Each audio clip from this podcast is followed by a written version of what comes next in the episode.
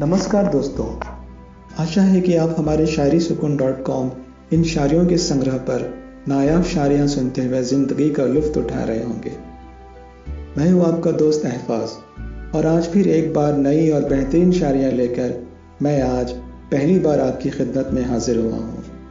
दोस्तों, आप हमेशा ही इस बात को तह दिल से मानते हो कि आपका वजूद अपने यार के वजूद पर ही टिका हुआ है। क्योंकि आपका प्यार और आपकी चाहत को ही अब आपने अपना सब कुछ मान लिया है। आपके जीवन को एक नया आयाम भी तो आपकी इस मोहब्बत ने ही दिया है। और इसी वजूद की वजह से अब आप अपने जीवन में चाहत के एक नए मुकाम तक पहुँचना चाहते हो। हम भी आपके इस सफ़र में आपको प्रोत्साहन देने के लिए शायरी सुकून के मंच पर आपके लिए कुछ लव शायरियाँ लेकर आए हैं। हमें यकीन है कि इन्हें सुनकर आपके दिल में चाहत की एक लहर ज़रूर दौड़ जाएगी। आज की हमारी पहली शायरी सुनकर आपको अपने यार की मासूमियत का अंदाज़ा लग जाएगा। तो ज़रा गौर फरमाइएगा दोस्तों।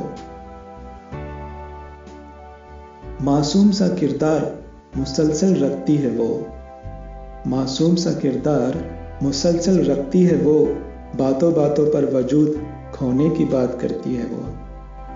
देखा दोस्तों, शायद आपको भी अपने दिल भर की प्यार भरी बातें याद आ गई होगी ना? तो चलिए इसी के साथ अब बढ़ते हैं हमारी दूसरी शायरी की ओर। हमारी आज की दूसरी शायरी सुनकर आप अपने दिल भर के वजूद से रूबरू होना चाहोगे तो अर्ज़ करता हूँ, वक्त ही कराएगा उनको शान और शौकत से रूबरू। वक्त ही कराएगा उनको शान और शौकत से रूबरू। वजूद ख़ास रखती है, उनके दिल में रहे यही आरज़ू। सच है दोस्तों, ये वक्त ही तो हमें इस दुनिया में जीने की सीख देता रहता है। और इसी तरह से आज की हमारी तीसरी शायरी को सुनकर आपको अपने महबूब के ख्यालों की रंजिश में ज़रूर ले जाएगी। तो ज़रा ध्यान देकर सुनिएगा, और अगर ये आपके दिल तक पहुँच जाए तो हमें कमेंट करते हुए ज़रूर बताइएगा दोस्तों। ख्यालों की रंजिश में खोती है कुछ इस कदर। ख्यालों के रंजिश में खोती है कुछ इस कदर। भुलाकर अपना मासूम वजूद, मासूमियत होती है उसमें मौजूद। वाह। देखा दोस्तों, कितनी खूबसूरती से अपने दिलबर की मासूमियत को सजाया गया है इस शायरी में। दोस्तों, हमारी ये चाहत से भरपूर रोमांटिक शायरियाँ सुनकर अगर आपको भी अपने दिल में दबी हुई मोहब्बत का अंदाज़ा आ गया हो तो नीचे कमेंट बॉक्स में कमेंट करते हुए हमें ज़रूर बताइएगा।